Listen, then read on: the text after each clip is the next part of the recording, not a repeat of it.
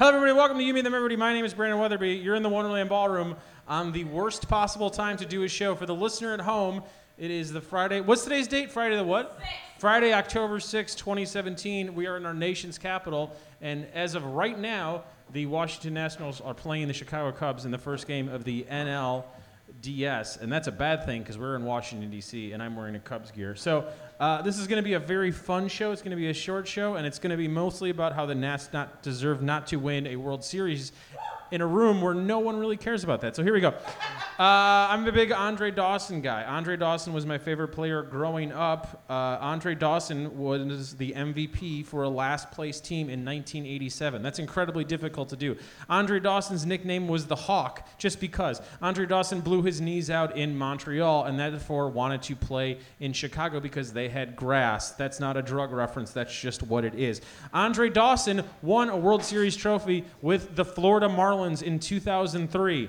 No one was particularly happy about that except for maybe 500,000 people in Miami. That being said, Andre Dawson deserved a World Series. I was a dumb kid though, and like most other kids, once you got out of your hometown bubble, you went to other cities. So I was a big fan of Kirby Puckett.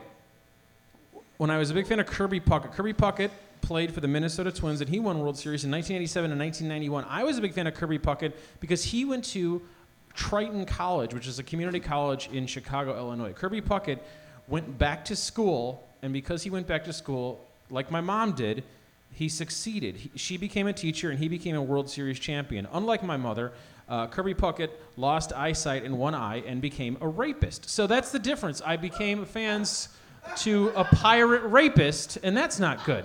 This is no different than my my relation to Jake the Snake Roberts, my first favorite wrestler, to the Ultimate Warrior. When I was a young man, the same time I like Andre Dawson, I loved Jake the Snake Roberts because he brought a snake to the ring, which seems very animal cruelty, but you know, different times, different eras. Fun fact Jake the Snake Roberts is Donald Trump's favorite wrestler. Here's the fun fact of that in WrestleMania 4 and or 5. I don't remember. It's one of them. Read the book. Anyways, uh, he was at Trump Plaza and he was upset that the people in the front row were not paying attention. Some of those people in the front row included Ivana Trump. Is that the daughter or the wife? Ivana or Ivanka? Whatever one he wanted to fucking 87 or whatever that was, that was the one in the front row. Was whatever. And uh, she was in the front row not paying attention, and Jake the Snake did not like that. So he used his snake, Damien, to swing it around and hit the people in the front row, including Donald Trump's then soon to be ex wife, Ivanka or Ivana. And then she tried to get her bodyguards to murder Jake the Snake Roberts. That didn't happen, and instead, a few years later, Donald Trump said, You're my favorite wrestler. Anyways, uh, I like the Ultimate Warrior after Jake the Snake Roberts, the same way I like Kirby Puckett after Andre Dawson. Why? Here's why. Uh, Ultimate Warrior said cool things like, "Hey, Hulk Hogan, crash the plane into the World Trade Center." That actually happened. Uh, I, I also like the Ultimate Warrior because he was a big fan of steroids and cocaine, and that's why his heart exploded not too long ago. And the moral of the story is if your heart explodes after saying racist and homophobic things, you get honored by the WWE every October because they are sponsored by the Susan G. Komen Foundation, a way to take your money and pretend that they give a shit about breast cancer. So the point is, baseball's important. Now, I am incredibly grateful that I do not own an Ultimate Warrior t shirt. I am incredibly grateful that I do own an Andre Dawson pennant. I am incredibly regretful that I am currently wearing a Jake Arrieta jersey. The reason being is you should never buy jerseys while athletes are alive because, well, they might have great ERAs and they might win Cy Youngs and they might pitch in the World Series. You'll find out that your political views don't necessarily align. Jake Arrieta's political views do not align with mine. But I bought the jersey. It's a bootleg jersey, which makes it even better. But I still have to wear it. Anyways, the point of the story is this Andre Dawson has a World Series championship. He was a MVP on a last place team. If anything symbolizes this show and me, it's an MVP on a last place team. We're going to have a fantastic night. We're going to have an intimate night, and that's why I'm incredibly grateful that Allison Lane is up here. Allison, Allison, please come to the stage and don't just yell. I mean, I want you to yell on the stage into a microphone, unlike most every other show. Uh, I would also like to thank Allison for walking to the stage as slowly as possible on a night when I need her up here as quickly as possible. But you know, you get what you give. And I get that. I understand. You could sit here, I'll sit here, and we're going to talk about our days and our hopes and our dreams and our fears. Allison, you're currently in therapy. How's that going? It's going great. First of all, you know with that uh, that shady ass introduction, you just lost yourself a tag on Instagram, okay? Because that's what I was doing. For the listener at fucking home, hard to do that. I have an Andre Dawson starting lineup figure that I found while moving this week. Who the fuck is that? Andre Dawson was the premise of my monologue. I know that, but like I understood that you were saying words about people, but all I understood was Kirby Puckett and nothing else. Kirby Puckett was an amazing fielder. He was a He short- died, right? He is dead. He's hella dead. He's hella dead. Um, his dead as fuck. So he had to retire because he got glaucoma in one eye and then soon after lost that eye. Didn't he get hit in the face with baseballs? No. Andre Dawson did, and it was on the cover of the Sports, Sports Okay, Illustrated. who was the guy who kept getting hit in the face with with baseballs? No, that's not a thing. It happened. It did. It, I mean, multiple. mul- there wasn't. That wasn't one guy's thing. It's not It was like, hey, I'm old baseball face. No, no. there, there wasn't. I mean, that might be a movie, The Warriors, but no, that's not how baseball works. This is our national pastime. He's like, I'm just catching them with my face. You're, you're, Honestly, you're confusing Ty Cobb uh, stabbing people with his cleats while sliding into second. He was a big racist. Oh, great. He was the only one. the only racist in America ever. And the Jake, first and last. And Jake Arrieta, go Cubs, go. Okay, oh, it's a fun time. How is so? You're going to therapy. I am. It makes me so happy. I'm It's not being sarcastic. great. That's right. It is fucking great. Let's talk about It's tragedy. all the luxury, huh? So I was listening to NPR a lot this week. Uh, thanks. Uh, side note: Thanks to Max Colin, he let me use his car all week. But there was something wrong with the car where NPR wouldn't turn off, and you couldn't change the radio station. wow. Even when the car was off, he had to like reboot his car. Anyways, You reboot his car? Did you, to- did you have to open the hood and blow in it like in Super NES, like control, like he had to re- he had to open the hood of the car, take out the spark plug, and put it back in because there's a flaw in the car that he owns. I'm not joking. Oh. So I listened to NPR all week. One of them was a survivor from the Las Vegas shooting. what the fuck? And his thing, and the, his main problem was he thinks he now needs to go see a therapist. Uh, yeah, And I thought, that's hey, a problem. He probably. he said he was blessed that he only got shot in the arm and his girlfriend only got grazed on the face with a bullet. That's real. This is real. And he said the biggest problem is now he's got to see a therapist because he didn't think he'd ever have to see a therapist. Are these white people? They are white people. Yeah. It was a country music festival. and I just, I just think that the, one of the things that I like to talk about on the show is therapy. And I'm not being sarcastic in any way. I, I used to go to a therapist. I want to go again. I think everyone should see a therapist. And I think everyone needs to support Andre Dawson, who's currently in the Hall of Fame, the Baseball Hall of Fame. Is this the same guy we were talking about before? Yeah, this is- this is a starting lineup figure. He's dead. No, he's alive. Okay. Kirby's dead. Kirby Puckett's I did not bring my Kirby All black people look alike. I just I can't keep them together. I want to make it very can't. clear that Allison said that and not me. So, uh, on the, you walked here this I did. evening, and something happened on the way here. I did. So I'm doing this thing what is called walking in the city instead of taking lifts or public transportation, which we know sucks every dick in the city. So Number one, I don't agree with you. Because, and number two, why is sucking every dick in the city wrong? Why are you sex it's a shaming? bunch, bunch of strange dicks.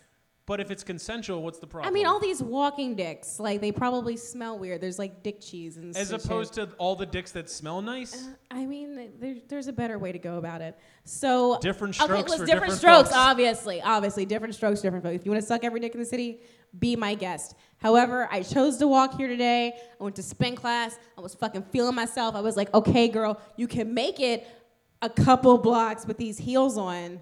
Um, so you're gonna walk. I went and got myself like a like a iced tea because I needed some caffeine, and I was feeling myself. And then these fucking girls are behind me, and I'm walking here, and she's like, "Guys, I just joined this Facebook group. It's super exclusive. It's called Puppies Only. Okay? It's called Puppies Only. It's very exclusive. I swear to God, you post a fucking cow in this group, you're, you're out. There's no more. There's no more of this. And like, she's like showing her friends, and she's like, listen, do you see that trot? Like, that's a very serious trot, a very exclusive trot. And I'm like, are you fucking kidding me? Are you fucking kidding me? And I listened. I listened for a block, and I was like, okay, so either I can hop up and get a cab and pretend like my feet hurt, or I can keep listening to this bitch talk about these exclusive ass like puppies and they're puppy trotting. And then she said something, she was like, oh my God, I was totally triggered because there was a cat in this video. I'm like, bitch, are you serious? Why are Bitch, you? are you serious? I'm gonna change the name of the show to Bitch. Are you serious? Why didn't you have headphones in? I, I don't know. Okay, well, I do know. So my headphones are a little fucked up right now. I've been hearing a lot of shit I didn't want to hear. Actually, yesterday a man told me he was like, "Hey, girl, girl, I'm gonna eat your whole ass and then suck your life out your ass." And I was like, "Okay, I should probably buy new headphones." Now, is that a compliment or an insult? Honestly, I have no idea. There's a lot of things I've been told. I, actually, some man said I was look like a really hot tennis ball today. Um, that was new. Hold on. You said he's got a very hot tennis. Ball? I'm a very hot tennis ball. Actually, if you want to describe my look today, it's apparently a hot, sexy tennis ball. That's You not a tennis ball, girl. okay. I, the fact that no one knows how to respond to that makes me think that's a very interesting thing to say Mm-hmm. to anyone. Yeah, it definitely grabs attention. You're a hot tennis ball. You a hot tennis ball, girl. You're a cold tennis ball. Mm. You're a lukewarm tennis ball. The temperature of tennis balls. what do you think important. of the artist Lorde, who's got a song "Tennis Courts"? Oh my! Does she really? She does. What the fuck? That's a great way to bring up our first guest. He's a reporter for the Washington Post, but the reason why he's on the show tonight is because he wrote a book that is not at all relevant. Ladies and gentlemen, please put your hands together for Wesley Lowery. Everybody, Wes, come to the stage. Wes, I like your shoes because they're very similar to my shoes. Well, that's why I wore them. Thank you. Uh, that was a joke. Uh, his book is incredibly relevant and really depressing. Is that fair to say, Wes? I, I think Like so. America. Say more nice things. Keep going. Here we go. The name of your book is They Can't Kill Us All Ferguson, Baltimore, in a New Era in America's Racial Justice Movement. Wait, and where can they buy it? Keep going. Go. The, the internet. Here, here, here's my question. Here's my first and maybe most important question. Wes, why did you release a book that's a dare to people?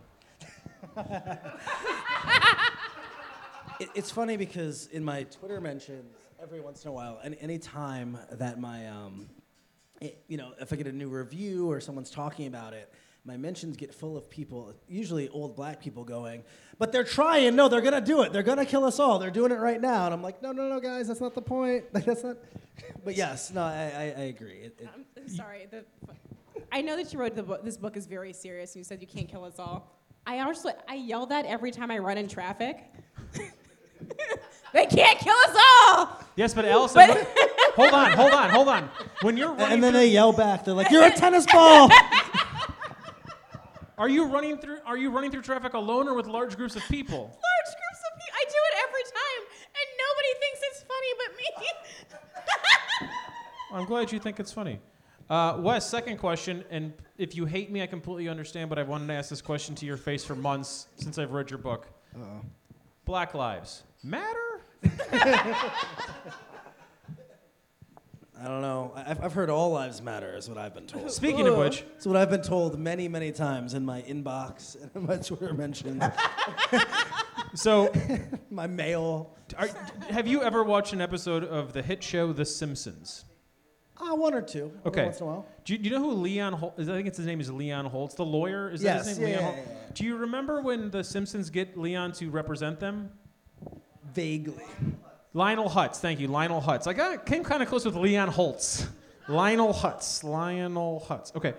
Um, I think Marge says, but your ad says no money down. He says there's a misprint. It's no money down. Now, do you think Punctuation is very important. do you think that's what's happening to a lot of people on the right, where they think that Black Lives, comma matter question mark is the actual statement? So maybe it's just a punctuation issue. So you're saying people on the right can't read? Is that what? Is that your Yes, exactly. It's a question. I know I- that you're I a can't- I mean, journalist. You can't answer that. But there, there may be some punctuation issues here. I, I'm open to that theory. The fact that you haven't walked off stage yet makes this show a success. Here's one of the things I thought about when I was reading your book. This book came out, I think it's November 15th. November 15th. Do you remember what happened November 8th? I try not to. This happened. You shouldn't say anything. You're apolitical. Remember, this happened a week after the election. So your book was clearly written and done months, if not weeks, whatever. It was Yes. before. The book doesn't have a tone of everything's going to go to hell and get worse. Your book has a tone of this is probably going to stay the same. based on what's going to happen. Now, when you were writing this, did you think about the presidential election? A little bit. So I wrote the last word of the afterword. I filed from my hotel room at the Stop RNC, bragging. at the RNC. In I was there. Right, I was I was finishing the very end of the of the book at the RNC in Cleveland as Trump accepted the nomination, and the and so I had grappled a little bit with the idea of what would happen in a world in which he won. I was open to that idea. However, frankly, my worldview on these issues is a little fatalistic in general. Um, and, and so even in a world in which he had not won, I was not, you know, the book I don't think is hyper optimistic about what exactly was happening. No, it wasn't. Yeah. But it wasn't as fatalistic as maybe it should have been considering our current situation. As maybe as it might have been if I were writing it today. Eh, well, but, but, but one thing I will say though, it was interesting when we wrote this book. We were we were very much expecting the election to go a different way.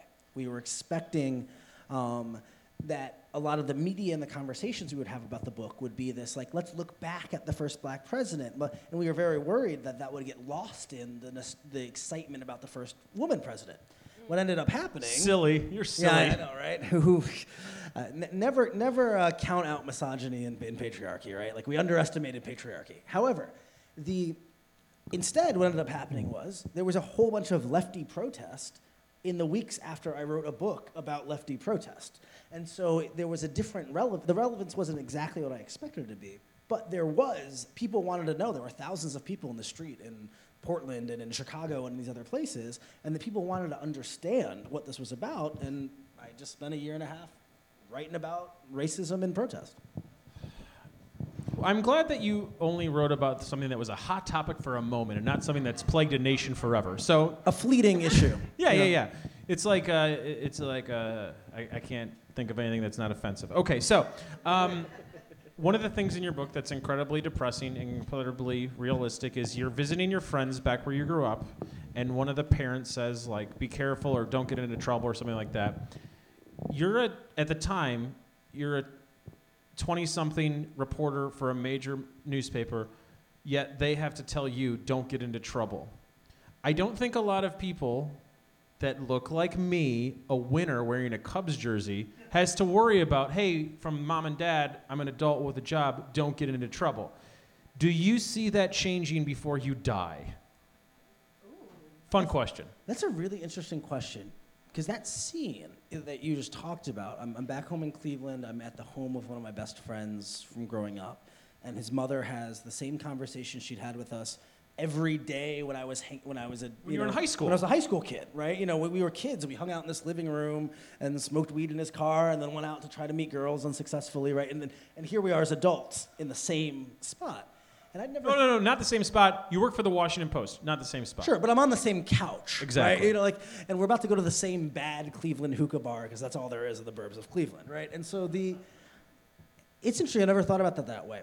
I do, frankly, because I'm pretty cynical and fatalistic. I do think that's a conversation that theoretical Wesley Jr. and I are having, right? I do think that that it's it seems very difficult to imagine a world in which 20 years from now, 30 years from now, you're not we're not having to talk to a young man of color about the reality that people might profile or think about him um, in a way that's different than a young white man, no matter what their intentions or what they're doing. And so, no, I don't, I don't know. I don't, I don't have that confidence that that's going to change. So the answer is no. Yeah, yeah, no.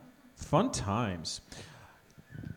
Your book screams your book screams for a sequel because what you did in the book, I think listen, you didn't tell me anything I didn't know, but I'm woke is what I'm saying everybody. it's a joke. It was a joke. But I do think your book is a, is the type of document that needs to be read, but I really would love for you to take a lens to it now. Do you think you could emotionally handle that? Writing a sequel. Yeah. I think I could probably emotionally handle it. I don't know that I want to do it. Why? And those are, It and sounds those are so different. thi- fun. and those are different. Sure, sure, You sure. know, like those are different things. You know, I think that um, yeah, by the nature of the job that I do, both in the book and my day, my day job as a national correspondent for the Post, writing often about police violence and violence in general, things like Las Vegas and else. You know, that is traumatic and difficult. There certainly is emotional toll there. However, you, you know, I, I wrote, I wrote one protest book. I don't know that I want to write another one. I don't know that I want my next book, whatever that next book is, in a theoretical world where I'm half done with a book proposal already. I don't know that that book proposal is for another protest book. Um, in part because I, I feel like it's important to be able to tell different types of stories in different spaces and to have someone else write the next book on this thing. Yes, but you do have some expertise and some connections that other people don't. You also have a, a title that other people don't, It's very true. and you could lean on a major publisher that other people don't. Of course. And well, it might not be fun. Was wait, yeah, that's a really good question. I'm really great at this. Was this fun to write? Because I'm telling you, no. it's not the funnest read. It's, it's not at all, it's not an uplifting, you know, easy right before No. bed, you know. I mean, that's to be fair. If you're on the other side of the aisle, it is. so silver lining to a lot of other people, three million less than the other voters.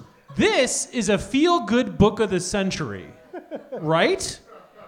You gotta look on the bright side. How about we put a different cover on it? We put an American flag and a gun, and then it's just a positive book. And the title is What About Black on Black Crime by Wesley Lowery. No, it's just, it's no. They you just change it to "You can kill us all." No, no, no, no, no. we, we've killed them all, right? You We're killing them all. Present tense. You're a writer. Come on. I think Allison's about to leave the stage. I wouldn't blame her. There's a lot of vodka here. Um, Give, give me some, hold on. are your parents incredibly proud of you, or are they incredibly worried about you? Maybe not after this interview, but beforehand, they were very, very proud. um, both. My mother is horrified. Um, I've had to actually actively block her on some social media networks so that she would not, not because she, I worry, you know, like I don't post anything I wouldn't want her to see, but that she will so worry herself by where I am or what's going on. Well, you were in Fer- you were in Ferguson during the riots. Yeah. And when I say riots, I, I don't feel like I should say riots because like it wasn't a riot. It was just called a riot. Is that fair to say? Yes and no. I mean, look, I don't, I don't shy away from the word riot. You know, whether it be in Ferguson, whether it be in Baltimore, at times in Milwaukee and Charlotte. I've been in a lot of these cities, right? Stop bragging. You got a lot And of at- and miles. I and get at it. times, and at times, I think it would be fair to describe that. Now, now, now, would I close? Would I foreclose the conversation on that? Well, it was a riot. and That's all we need to talk about. No, I wouldn't do that, right? But, but I do think I'm, I'm fine using accurate language. At times, there were there were riots. I think it's unfair because, especially with this this black connotation, riot has this very negative overtone. Some really shitty things happen. It's just like being the mm. angry black woman. of course. I have a right to be angry. Calm down, Well, you Allison. are, Shitty but motherfuckers. sometimes you are angry. And I don't- can like I can own that emotion. I can own that feel. I can own that action. Well, and yeah, and, and well, it's that's not my necessarily like a, a, an overarching negative thing. So I I agree with you. Like I said, I'm not mad at you for being angry, right? Like, you Thank be angry. Be Thank angry. you. I try my best. I wish Own you would that. calm down, Allison. It'd be a, You're Why- scaring me. Why is she so angry? am. you'd You're be hurting more, my Caucasian feelings. You'd be. that was the original name of the show, Caucasian Feelings. Um, Someone should trademark that. No, they shouldn't. No, they shouldn't My trademark next that. tattoo, actually. Sometimes jokes become horrible realities. you need to kill it before it starts. Um, did you have fun covering the conventions? Because at the time, No. That's the answer. No. what? No, it was terrible. Why? Because it wasn't fun. Well, I mean, like, granted, I covered the conventions as like the protest guy. So it's like if the Bernie Bros burn down the DNC, like Wes will be there. But like the Bernie, there was like seven of them, and they were just like marching in a circle. Um, I- I- no- there was no like at the RNC, it was like one flag burner guy, and he's like, yeah. No, no, literally, there was one, and there was like 20 bike cops, like, just fucking light the thing on fire so we could arrest you. Just Yeah, get this over with. I was the with. most bored I have ever been. So the reason I ask, life. the reason I ask is because that's when you wrote the afterword. We both thought another thing was going to happen, and that was the thing that convinced me the reality of which we currently live was not going to happen. Therefore, I had a great time. So you were just living it up. And, and- so where were you going? What, how were you? Describe this great time to me. What were you doing? I saw the same things as you saw, and I was like, based on this, there's no chance what happened was going to happen. and so you're laughing at like Rudy Giuliani, Yes. like chanting Yes. Scalia's name. Exactly. the- all right. I mean, I guess that's a you know. I was wrong. But the positive thing is, it doesn't matter as much for me. Anyways, what, don't say, oh my God, that's the reality of which we live. And you could say whatever you want to say, and I apologize instantly for pointing you out. You're a wonderful person. Thank you for coming. I'm so sorry. I didn't mean it that way. We're all good. We're all fun. We're all having a good time. Except you people. You people are fucked. You Anyways, people. I Why are chose. You, why are you so angry? um, how Cool long, it, Patti LaBelle. How close do you are to uh, to burnout levels? Because every reporter I know has got a burnout level, and and because of what you cover, I feel like it's maybe closer than others. Honestly, this week has been particularly rough because I've been doing a lot of the Las Vegas stuff, and so I've had a few very long days and long nights, and so I'm pretty burnt out in this exact moment. Um, had it not been for that gin and tonic at the bar, I would be sleeping right now. Um, Thank but, you, alcohol. You know, shouts out to uh, Bombay Sapphire. No plugs. No plugs. He said out. He said gin. No free plugs. You buy an ad, Bombay Sapphire. Fuck you. Also, you should drunk drive and kill people. So there you go. No free ads. I'll cut. Maybe I don't cut that. Maybe I put that at the top of the show. Anyways, Why is he so angry? know. I don't know what you know. Caucasian feelings. Um,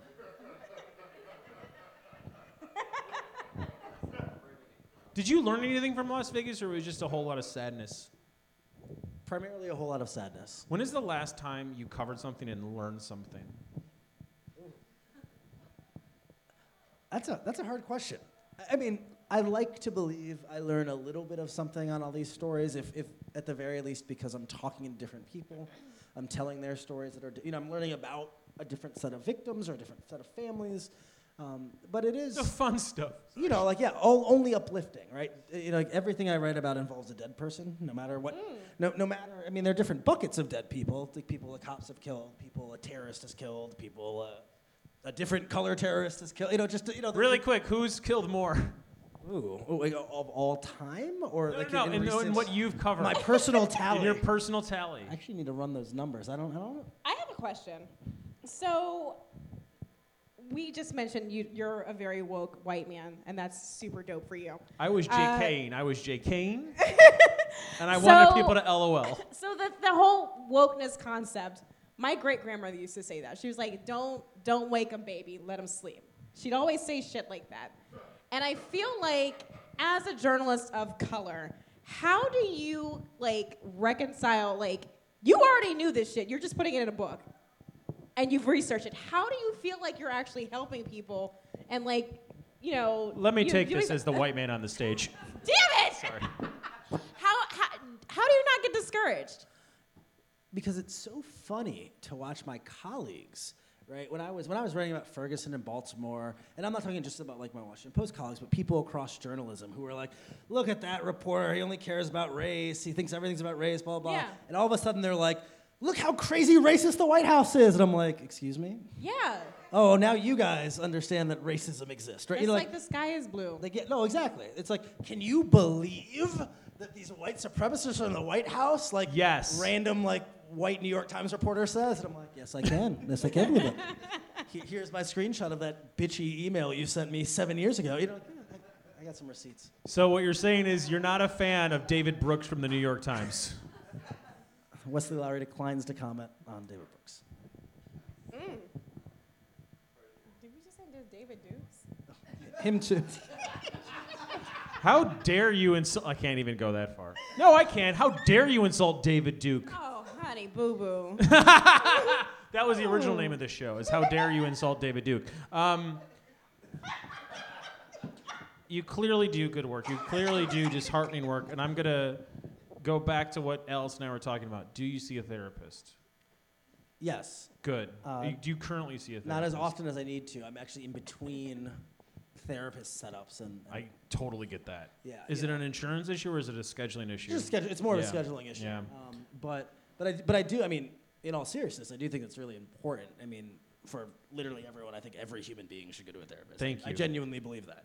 Um, but especially if you're working and writing and talking about things that are traumatic. There's no way to not take that from your job back into your life, into your home, into your relationships, and I think it's really important. yeah, you're totally gonna internalize all that. Oh, constantly, right? Like you know, Yeah. it, it's impossible not to internalize that and, and have that manifest itself. And so, no, I'm like a huge, I, I genuinely believe every human should be at a ther- going to a therapist like every day. Does this keep you from being drunk constantly and shooting meth? does going to a therapist keep me from being drunk constantly Yes. and shooting meth, or does um, because I mean, I don't understand how. else so do it. so I'm I got to think about I've been needles. looking at that same puppy fucking group that bitch been looking at. I don't. I Yeah, don't- you could. s- Thanks, audience. You could smoke the meth. Okay. well, I hadn't considered that. The um, Don't. I don't do needle, I don't do needles. That's not my. Uh, We've already established that. You don't have to. but but in, but in all seriousness, no, I, I do think that it having those conversations, having a space to just talk and process things, unquestionably helps manage.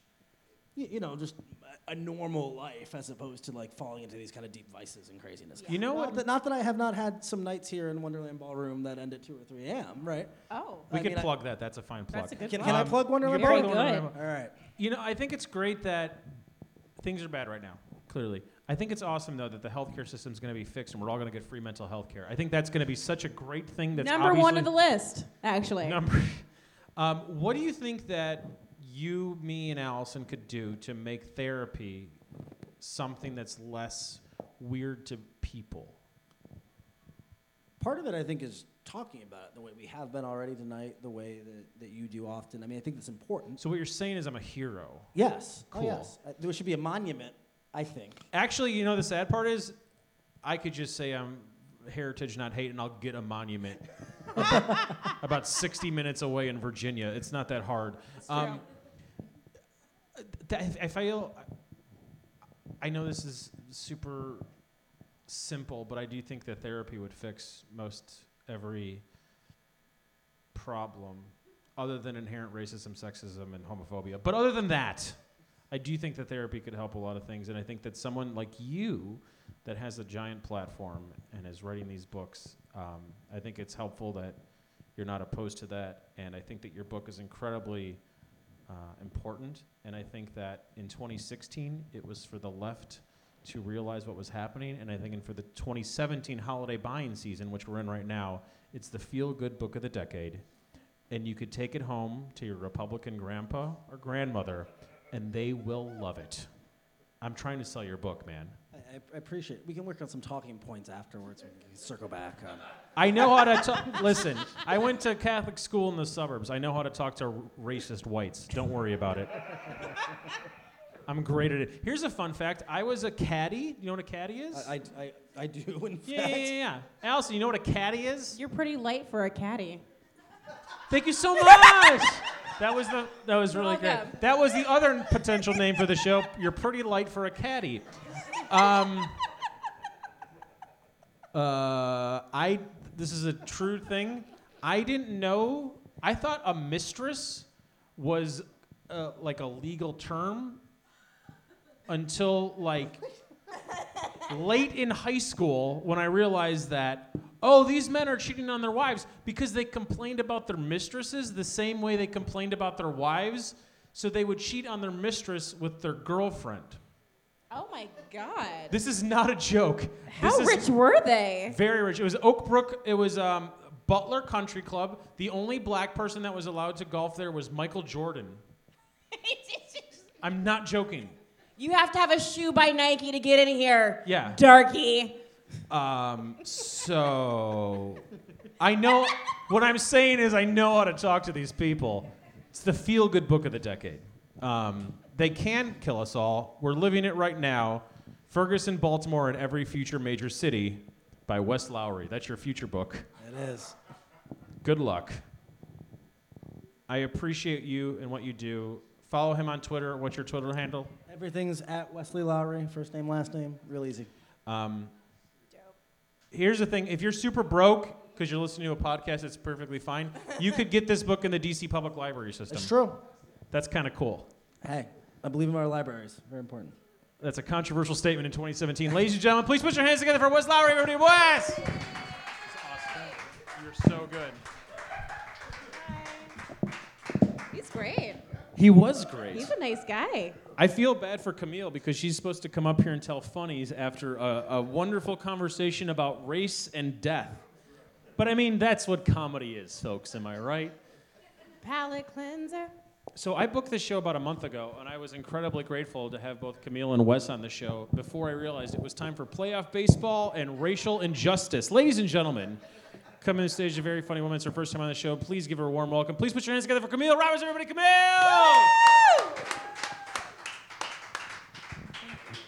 How are you guys doing? Yeah? Are any of you wondering how I'm doing? No one? This is awkward. Are you wondering how I'm doing? Yeah. It's too- How are you doing? Thanks. Yeah, I'm doing okay. Uh, I complain a lot, but I feel like I'm doing just about as well as I should be expect to be doing in life right now. Like, do you guys know that superlative in high school that was most likely to succeed? Yeah, I got honorable mention, which pretty much describes this moment right here in its entirety. Yeah. No, it's hard to be up right now though because I'm very broke. Is anyone here broke? Yeah, got some cheering. That's always a good good outlook there. But yeah, I'm pretty broke. I uh, went to the Harris Teeter the other day and I was buying groceries for two days, and the total came out to like sixty dollars. And then this thing came up on self checkout that said, "Is this amount okay?" And out of curiosity, I was just like, no. And then it canceled the transaction. I was like, then why'd you ask? You know? Yeah. But I'm pretty broke. It's, it's like, in my financial state, it's like amazing to me that the new iPhone costs like $1,200. Did you guys know that? Like before I spend $1,200 on a phone, I would like them to improve some of the existing technology that's out there. Like air mattresses have been wrecking people's backs for like 40 years. Pretty sure they're responsible for like 80% of pre existing conditions. Yeah. And also, this is my, my new thing I realized recently. How have they not improved the technology to close blinds? you guys know what I mean? Why is it still so hard? Like, it's over here, there's always like four strings. There's like 10 steps. It's like you just gotta pull it down, let it up. All right, one more time. Just pull it, let it up. Right, but stop. Too much. Back to the top. Back to the top. Yeah. This sometimes works as a hand job joke. Sometimes it doesn't, which I don't find discouraging. It more just confirms my suspicions that I'm really bad at hand jobs. Which is okay, because I'm gay. I didn't need to say that, I just wanted to. Yeah.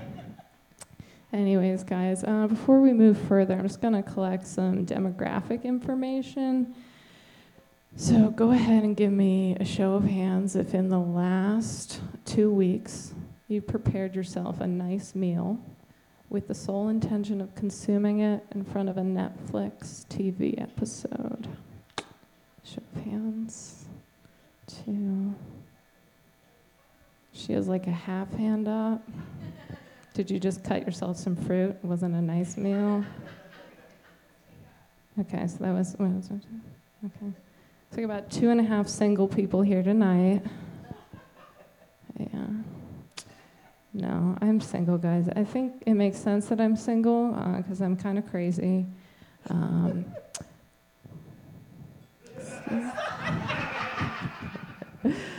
yeah, I'm kind of crazy. I'm actually like a severe hypochondriac. And uh, like most hypochondriacs, I am self diagnosed.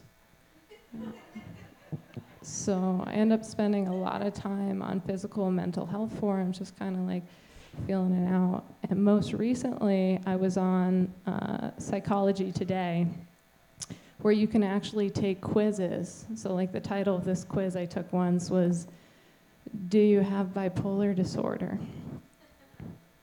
So I took the quiz, It was only 10 questions, you know, which felt short. Um, but yeah, at the end, it was like, all right, the results are in. You probably have it. Would you like to share your results on Facebook? Um, this is real, guys. You can check it out. But the my favorite part about that is there's actually three options when you do that. Do you guys don't? Do you guys use Facebook in your household that you all live in together? yeah. But yeah, I use Facebook. Uh, well, there's three options when you share something. So the first option is you can share that publicly, which is just like a dear friends, family, 800 other people who have accumulated here. I have a debilitating mental disorder. Here's a link to my GoFundMe account. And the second option is you can just share that information privately in a message to a friend. It's like, Dear Karen, I got tested. you should get tested too. But probably my favorite option is the last option. Like, you actually have the ability to share this screening with only me,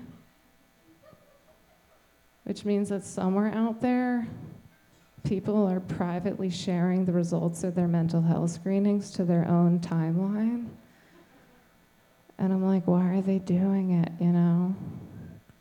But yeah. I like to think that if you just accumulate enough positive results that you share privately to your timeline, that eventually a dialog box just comes up. It says, Facebook now endorses you to run for president of the United States. yeah. Yeah. I thought that joke was pretty funny. Thanks. When I, uh, when I wrote it, um, but then earlier this year, I was actually diagnosed with bipolar disorder, which I also thought was funny. And it kind of confirmed my suspicion that God is like the only follower of my comedy career. He was getting real sick and tired of that joke. He's like, this will make it interesting. Yeah. Anyways, what? Are you shaking me off the stage? All right. Okay. Well, I just I just want to say that we were we were talking about mental health and I just wanted to everyone was talking about it so candidly, so if I may. Yes. Yeah, so okay, cool. Yeah. Well, I'll just close with this then. Not not a joke, but I do see or I did see a therapist very regularly. Um, she decided to have a baby, which is her choice. It's a little selfish. That's okay. But I think therapy is like really good for everyone and I try to like talk about mental illness and like my experience with mental illness as openly as possible because I think that the more people that do that, the more easy it is to talk about where you're coming from. Um, especially with medication because I think that there's like a real taboo in society about going on medication, especially with creative types. It's like, oh no, you have to kind of embrace your insanity. Well, that's like a little true, but also you can do that safely. And um, yeah, so that's it. That's all I'll say. Okay. Oh, I'm sitting down. Yes, okay. please. Join Ladies us. and gentlemen, Roberts. Yeah. You're very funny. Thank you for doing the show. Of course. Am I uh, in the family now? Or? Yes. Okay. Whoop whoop so- family. I- So, did you go to the Juggalo March? No. You should have. It was great. We, Uh, I was there. We all should have gone because that's on the right side of history. It is. I was just gonna add to the right side of history. She has bipolar disorder. I also have bipolar disorder. Hey, Yo, it runs too in the dope. it runs in the family. Is what I'm saying. Is great. Do you go now, or you have you? You clearly have gone in the past. Do you go now? To uh, therapy? The or- therapist. Oh, um, I do, yeah. Yeah, I do that. But I mean, uh, like, I think therapy is very important, but I think it's also like there's obviously um, a biological component of, Of a lot of course. illnesses. So it's, um, for me, I get more out of seeing my psychiatrist than seeing my therapist, but they're both valid. How often do you see your psychiatrist? every three weeks. Every three weeks. Are you on anything right now? Yeah, um, I'm on a mood stabilizer. Okay. Do you tell? Can you tell a difference when you don't take the mood stabilizer? Yeah. Is it like instant or is it like a few days later? Uh, so like it's interesting because you kind of like titrate up on these things. So I'm more. I'm actually new to this medication, so I think I've just noticed over the last like month or so just the improvements in my life. That's wonderful. But I've never like tried to go off of it since then, so I'm not sure. But That's- yeah, Do you have any hesitancy about talking about any of this stuff? I guess not. Fantastic. How old are you? 22. You're 22? I know I look kind of old. I'm just I'm just bitter. No. Oh, I was prom queen. Thank you. Yeah, Were you on mood stabilizers when you were a prom queen? I wasn't. They Do you think you would have won prom queen if you were on mood stabilizers? Yeah, I think I would have won homecoming queen too. So do you feel like you missed out on a ch- chance to win homecoming queen? Yeah, I do feel that. But they're always they always end up like horrible people. So I think. How dare you make fun of friend of the show Megan Gailey, homecoming queen? Now, sorry. uh, how long have you been doing stand up? Uh, like six months. Oh, really? Yeah, I'm pretty new. You're way better than most six monthers. Thank you. Cool. Are your parents okay with this? With um, The stand up and the mood stabilizers? mm, um, probably. Yeah. Are you close to them? Yeah, I am. They're good. They're good with it. That's nice. Yeah, yeah. Where it's you really from? nice. Uh, Pennsylvania, Where? Allentown. Do you hate Billy Joel? How, what is This that? is the only thing that ever comes up. I just want to put this out there to everyone, whoever listens to this. But Billy Joel wrote that song about Bethlehem, Mhm. which is the town over from Allentown. That's Yep, it. but it's not called Bethlehem. Yeah, it's called Allentown.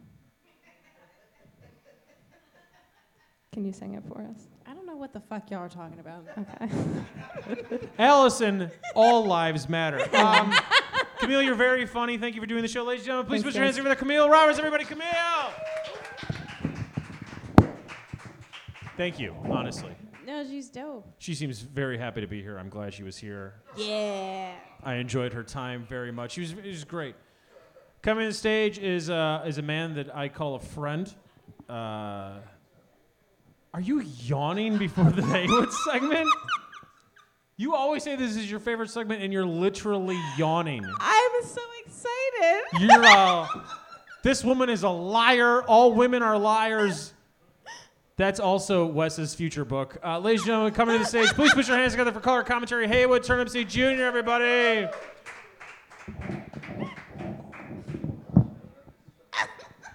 Haywood, how are you? I'm doing well. How are you, sir? I'm medium. Go Cubs. Thank you.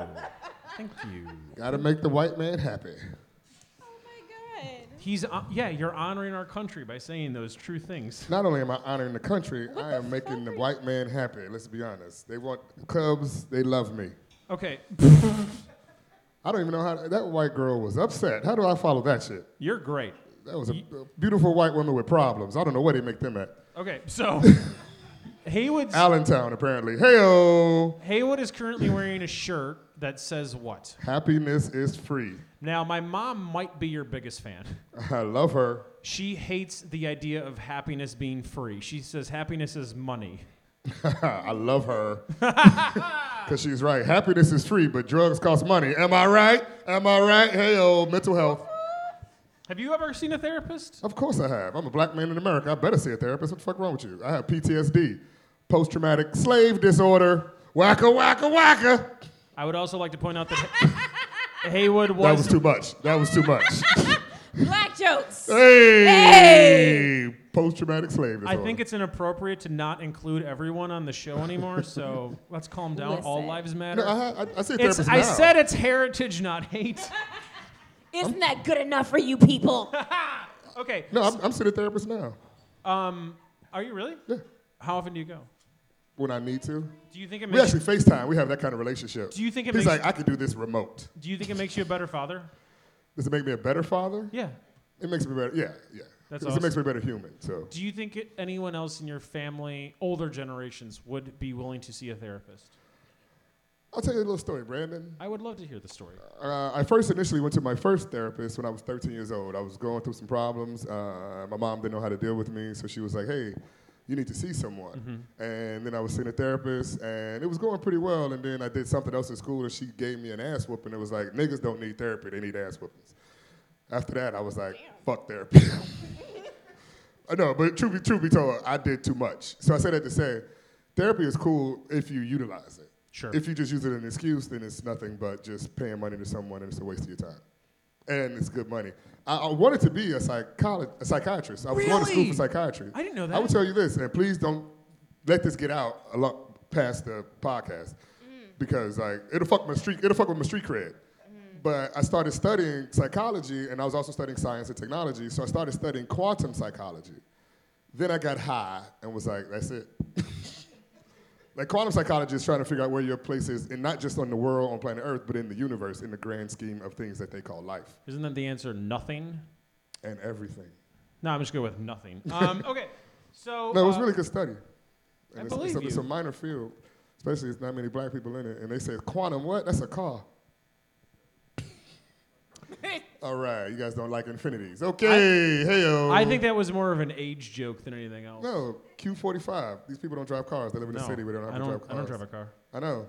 White Sorry. man. I still like vehicles and Jordans. How else am I going to get into the Hall of Fame? I, under- I, I'm piggybacking on what Wes said. but I it's true. understand. I understand. Um, But then things like Ferguson make sense.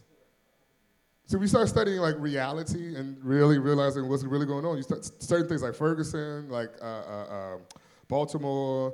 Uh, they actually make sense of why these things are reoccurring. of course. You know, it's like these the people don't understand that revolution is not a change of things; it's the same thing coming back around again. Well, yes, but do you really think that people don't understand, or you think they hide behind ignorance? Haha.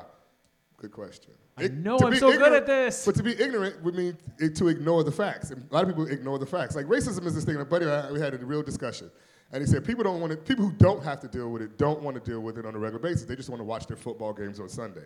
They don't want to be reminded that some of these people aren't treated the same. They just want to enjoy themselves. And I get that. I really do. You have to take a step back in order to get that. That being said, for some of us, there's no way to not have to deal with that. Have you? Th- no, I'm not. um, you coach Yes. football. Six year olds. Have you? Have the six year olds taken a knee? Of course. That's- I make them take a knee every No, no, no, no, no, no, no. We don't play the national anthem. We're not. We're not. We're not obligated. Okay, okay, that's what I was wondering. We're USA football. We're not NFL affiliated. Have you ever said the phrase "a helmet is not a knee"? Do you know what I'm talking about? Yes. Yeah, yeah. So if you, I have said the phrase, "Don't sit on those helmets. They cost money." yeah, when you're Pop Warner high school ball, you're, some people sit on their helmet or like they lean on their helmet so they don't actually have to take a knee. So a lot of coaches will say a helmet is not a knee. They want you to take a knee. Don't sit on those helmets. Get your ass on that knee. Yeah. Yeah. Because it's uh, for me, we're teaching these kids. I mean, I'm teaching six-year-old kids. So people who think about like CTE and concussions and the violence of football, the way we're teaching these six-year-old kids is actually like I was taught. I was taught the proper way to tackle, not to hit someone, to tackle someone, to Okay. wrap someone up. Hold on. So you're going to get hurt, but the, the odds of you getting concussed, especially these kids who are not hitting hard enough to concuss anyone, I have a question about at worst they get cussed out. Is this like learning how to tackle different? You said tackling is different from hitting. Yes. Okay, so how it, is that like? How does that compare to like rugby? Very much so. Rugby, Because- they they tackle or do they hit? a little bit of both. Do they have the same CTE issues as like football? Not to my Not- knowledge. they, well, they haven't studied those guys. That's the case. Interesting. They haven't studied those guys, but they don't actually But they- bang heads like. But they Yeah. do get hurt. they get hurt. They do get hurt. It's- Soccer players get hurt. Like you said, baseball players get hurt. Baseball Yeah. players get hit in the face. This is why they made those That's face masks. so rare, though. Not, uh, not No, as rare as you would think. Nuh-uh. I is. actually know a dude that got his fucking eye socket blown out because he got hit in the eye. Was That's- it Kirby Puckett? Because he's dead. Thank It you for listening to the monologue. It was. Thank you. He's dead. It was. He is dead. But it's sports. All sports are contact. Golf. Contact. But Fucking golfers get their backs thrown out. They Oh, get yeah. knee problems. They get elbow problems. They get all kind of things. If you're doing anything where you have to utilize, even yogis get hurt. So you can overstretch. You can do too much. The thing is, doing. Yeah, overstretching is the same Oh, I'm so zen. as an offensive lineman. in have the you ever pulled a muscle? Yeah. Does it hurt? Yeah. Do you try to go do yoga after you pull a muscle? Yeah. Hold on, wait. Young white ladies, after you pull, if you pull a muscle, I, they, I know they know yoga. And then, and then you do yoga afterwards. Does it not hurt? You don't do yoga at all? After you, thank you, thank you, sister. All right. Yoga injuries are the same as CTE Again, in football. Ballerinas are serious. All right. Have you seen a ballerina's toes? Yeah, they fucked Yeah, up. I mean, Have you seen what's Check the movie. Black Swan? And it wasn't about a black swan. That was a bullshit movie. I thought it was about chicken. oh yeah, this this is a segment called color commentary. Wacka wacka wacka. Where the Hey, black? what- Where is the black swan? I was like, they, they, are, they are not treating this swan like a nigga. and then they did. That was I the- was like, ooh wee, Natalie Portman, get yours, girl. That was the tagline of the movie. I can't say it out loud No, you better not say it out loud. or write it. No, not ever. No. No. Sports, man. I love sports. Sports is a great analogy. Sports is the best reality show on earth. Yes. It really is. Here's the best sports in a row. Number one, NBA. Number two, RuPaul's Drag Race. Number three, Major League Baseball. Number four, NHL hockey. Number five, MasterChef Junior. Okay. Oh, what about British? The British cook-off. Fuck that show. You don't like that? No, the Great British They're Bake not even Off. doing it for money. That's just that's why that's why it's not sports. Yes, it is. It's not sports. competition. Fuck that. You can't be Look, look how serious we are right This now. This is So the most. I've Wow. ever disagreed with you. The There's Great a- British Bake Off is not sports. You can't just do it to do it because it's fun. You have to have a goddamn trophy and a risk of injury and a risk of They mental do illness. risk injury. Bullshit. They risk burning Fuck themselves. You are wrong. this motherfucker, man, Stop hot it. toddy. I have never disagreed with you more than your theory I tell you what you great, are gonna do. You gonna get your finger up my face. Y'all motherfuckers And this talking is about sports. cakes. This is sports. The beautiful part is this is how serious sports are. I will are. agree that debating about the Great British Bake Off is sports, but the Great British Bake Off. How about debating? That's a great sport. That's a great this sport. this show's about cakes? Yes. Oh, okay. Not just cakes, girl. Mm. This is not about cakes. This is about life. No, it's not. All sports matter. All sports matter. Thank you, Chris Kelly. Stop taking my lines, Haywood. I love that man. Okay, so He wrote the better part of the book. oh yeah, that's a good plug. We got the book for sale. It's a good plug. I read all his chapters. Haywood, what are we talking about tonight? We uh, Besides the Great British Bake Off, the most racially insensitive show on all of oh my god! But they had a black man on that. and They did, They not, won. they did not let him make chicken. I was like, why is this nigga not making chicken? Why is he making crumpets? I thought this was about. And why they not cakes. fried crumpets? Haywood, what are we talking about tonight? So tonight, among other things, we're talking about color commentary. So tonight we're com- and I figured, eh, really, I was looking at it earlier today, and I was like, not just earlier today, earlier this week, because I always want to know, like, what, what was she talking about? It was like so many things I wanted to talk about the Emmys and like how fucking Colbert did this thing. I wanted to talk about Colbert and Ta- Ta-Nehisi Coates, how they j- fucking stole this bit and put it on fucking TV. Them fucking thieves. I was like, wait a minute, white men and a black men have a serious conversation about race late night? Me and Brandon do that every fucking first Friday.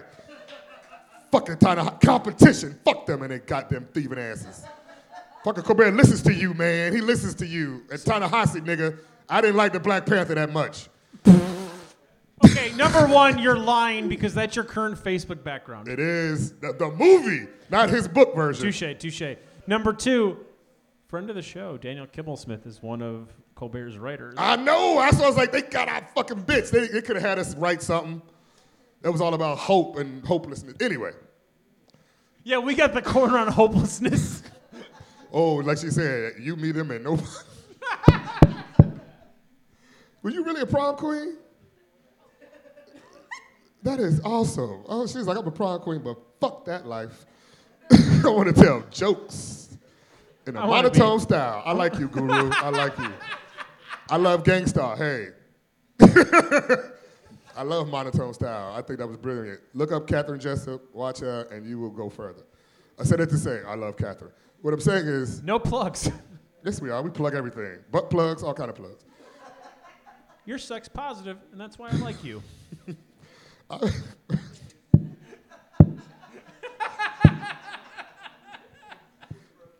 I say that to say we could talk about so many different things, but lately it seems like we, we, should, we should rebrand it.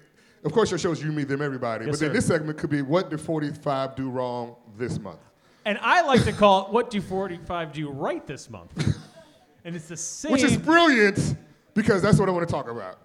We, we could talk about the mass shootings, we could talk about his insensitivity, but we know this already. This is like, this happened along the way. He said and done so many things that I have been taken aback for. I was not surprised when he went to Puerto Rico and started shooting jumpers with fucking paper towels. It was like, you get a paper towel, you get a paper towel.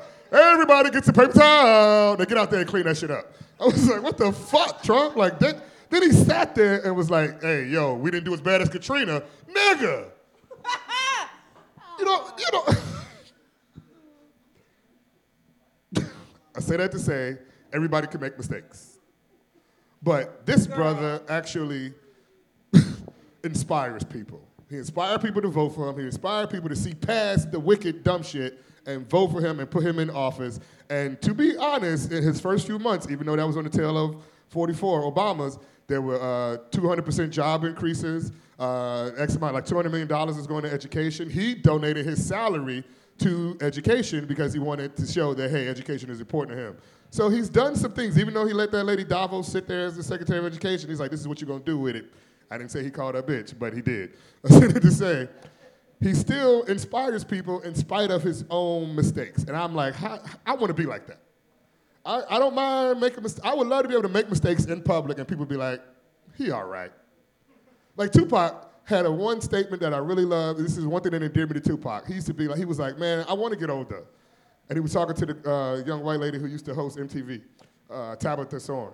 He was like, hey, I want people to be like, remember when Tupac was real bad? Remember that? And then he'd be like years later and be this activist and shit. He didn't make it to that. Donald Trump did. He's president. And 45 years from now, all people are going to remember is that he's president. so you're saying Donald Trump is Tupac realized? No. I'm saying he is Tupac's bad perception personified.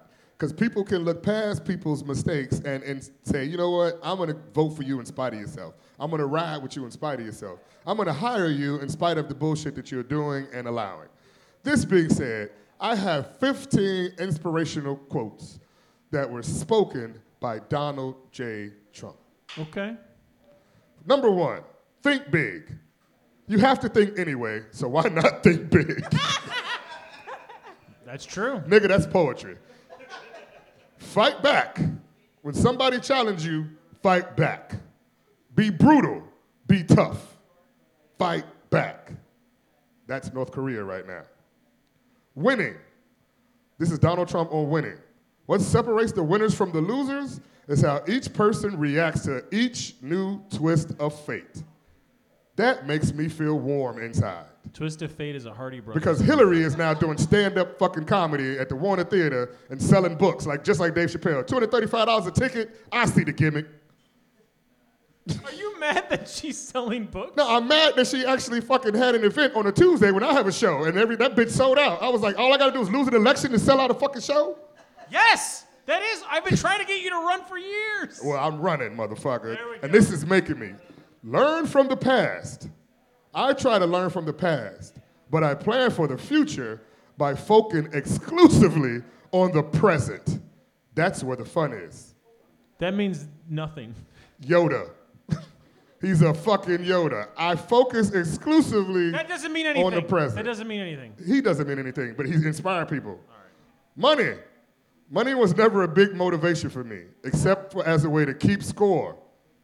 The real excitement is playing the game and then getting the money. That's Triple H's nickname. Investment. Now pay attention to this, white man. You need this. Sometimes. That's Sometimes the name of your podcast. Pay attention to this, white man. You need this. Perhaps, perhaps. Actually, it's going, it's going to be. I got another name. Sometimes your best investments are the ones you don't make. Oh, shut the fuck up. Are you serious? Use the mic. I'm dead serious. I'm dead serious. So is he. Oh. Passion. Without passion, you don't have energy. Without energy, you have nothing. Speak, Donald. Speak. Accomplishing. In the end, you're measured not by how much you undertake, but by what you finally accomplish. The Undertaker went 21 and 2 at WrestleMania. Say what you want to say. Mr. President, Donald Trump said that shit. you mean WWE Hall of Famer? Donald Trump said that. right. In the end, you're measured not by how much you undertake, but by what you finally accomplish. 21 and 2. This Brock Lesnar and Roman Reigns. Who did he choke slam? Donald Trump? Did he choke slam Vince McMahon? no, Vince he fucking it didn't choke slam anyone. He clotheslined Vince McMahon. He choke slammed. No, he Let me couldn't tell you lift he anybody up. Tell- Oh my it's a joke behind this this white shit you don't know about politics, Haywood. It's he not a choke slam. I'm telling you who he choke slammed. He choke slammed the United States people when he got in the office. he DDT'd He him. choke slammed the media. You, You, lying motherfuckers. you fucking amateur. He DDT'd everybody. no, he, he, he DDT'd Ivanka. That's actually true. Actually, Yeah. that's. I'm not going to disagree. That's what happened. Here's Donald Trump on losers. I don't like losers. That's pretty. Pretty accurate. Yeah, that's Pretty good. accurate. I don't either. Pretty accurate. Neither does the Quran. Underestimation. It's always good to be underestimated, which you did when you went to that Republican National Convention That's and right. thought this is not possible. That's right. Now we got a country full of them motherfuckers and they can't go away. On soldiers, we've had soldiers that were so badly hurt and killed, I want their families to get something. Unless, Hey, hey, hey, hey! I agree. Me too. Yeah. Happy Veterans Day. On the presidency, we need a president with tremendous intelligence, smarts, cunning, strength, and stamina. Sounds like Bobby the Brain Heenan. Nigga, this sounds like some shit you see on goddamn, uh, what's that Dayton website? Tinder? I want a man with tremendous intelligence, smarts, cunning, strength, and stamina. Donald J. Trump, finger guns. Right under there, they got a picture of him going finger guns. Thank you, successstory.com. I appreciate all of this. Donald Trump on life. I am very, very proud to say that I am pro life. Oh my God. on losing. This is our final quote. Sometimes, by losing the battle, you find a new way to win the war. Or, as Jay Z said, I will not lose. Okay. Honestly, in conclusion, I also like amphetamines. So like, hey, hey, hey, hey. A great leader can change the minds of millions. We wish him huge success. May he bring good changes benefiting the entire society, unless you live in Puerto Rico, the U.S. Virgin Islands, Washington, D.C., Ohio, unless you're female, black, Hispanic, gay, straight who has gay friends, Come on, that one too? physically challenged, mm-hmm. or if you have, with, and these are his words, a pussy. Well, I'm almost there. I can get rid of some friends. Wes, before you leave, Camille, come up here. Um, I have gifts for everyone. We used to give gifts out at every show. So I have. That's a young black man who knows what he's talking about. I like you, brother. Keep fighting a good fight. Stop. What I'm saying is stop now, nigga. Stop while you're ahead. I have. Don't write no more books. The next book you should write should be Black on Black Crime, and it should be called Crime at the Highest Levels. It should be all about the rich fighting the So I have some Michael Jordan plaques for everyone. I got, I got Michael Jordan sneakers. Would you like Would you like to pick the first one, Haywood? Because you've been on the show the longest. These are Space Jams. These are Space Jam cards and Michael Jordan plaques. So there you go. So this is for Wes and Camille. You someone picks one. I don't. I. You could you pick whatever one you want. It's whatever. There you go. Thank you. There you go. So we gave away some Hey, hit us up. Solly's Tavern. You should come by Solly's Tavern. some. Space Jam Michael Jordan plaques that I just found this week while moving out. So thanks. Look at you. You're a regular Donald Trump. You have just inspired me. Go Cubs. Jesus Christ. Um, I am so. Glad. I feel good. Do you feel good? everybody. Ladies, do you feel up. good? Le- j- Ladies. ladies and gentlemen, do you feel good? You get a paper towel. You get a paper towel. You get a paper towel. Everybody towel. gets a bounty on your heads. I just want to let you know that I'm incredibly grateful that you still are willing to do this show every month. It makes me happy. it makes me happy to make your mom happy. I'm- In more ways than one. Wacka, wacka, wacka. Wah. I don't care. Yeah, go. For it. Happiness is free. Yeah, I disagree, but I get it. Um, Allison, I'm incredibly grateful you do this show. I'm glad I know both of you. Um, And I use her. Allison, any plugs? Uh, nah, dude. Not a one? I said, nah, dude. We're just living. Enjoy your October. Where, Uh, where will you be walking autumnal. later so we can see? Um, you can find me in the streets, specifically U Street. Um, if you ask me three times if you can eat my ass, I might let you. Hey. Hey, would follow that up. As long as you have a lightning bug in there so I can watch it glow. That's a very specific. that's a very specific kink that I don't think a lot of people. Is there a term for that? It's called glow farts. Shine on, baby, shine on. I All I gotta say, Haywood, is feel the glow. That's Naomi's catchphrase. Cause you got oh No, I get it. I get it. uh, I personally every Monday night, of course I'm at Madam's Organ. Camille, you should come by Madam's Organ, hang out. We tell jokes and we would love to have you do so. Also, every first, second, and third Tuesday, I'm at Solly's Tavern. Every fourth Tuesday, we are at Fireflies now, bringing our jokes to the good people of Virginia, minus the tiki torches. Boo! Oh, we- Minus the tiki torches. we don't want tiki Why torches. would I go out there then? Sorry. Just, You're right. I don't like going on Jefferson Davis Highway myself. I know who he was. Also, October 11th, we have another show at the DC Draft House. Uh, Attack of the Commons will be performing at the DC Draft House, uh, raising money for Puerto Rico, just like uh, Donald Trump and Fat Joe. Bring all the paper towels you can have. And here's here's one, something I want to mention. Yes. Um, there's so many benefit shows run by comics who could barely pay rent. but they got good hearts. No, exactly. That's, that's what I mean. It's just it's a wonderful thing that I think is easily overlooked because it seems to be like most shows are. I didn't say it was a benefit show. I said we're having a show for the people of Puerto Rico, whether or not they can make it. I have Good no night. idea.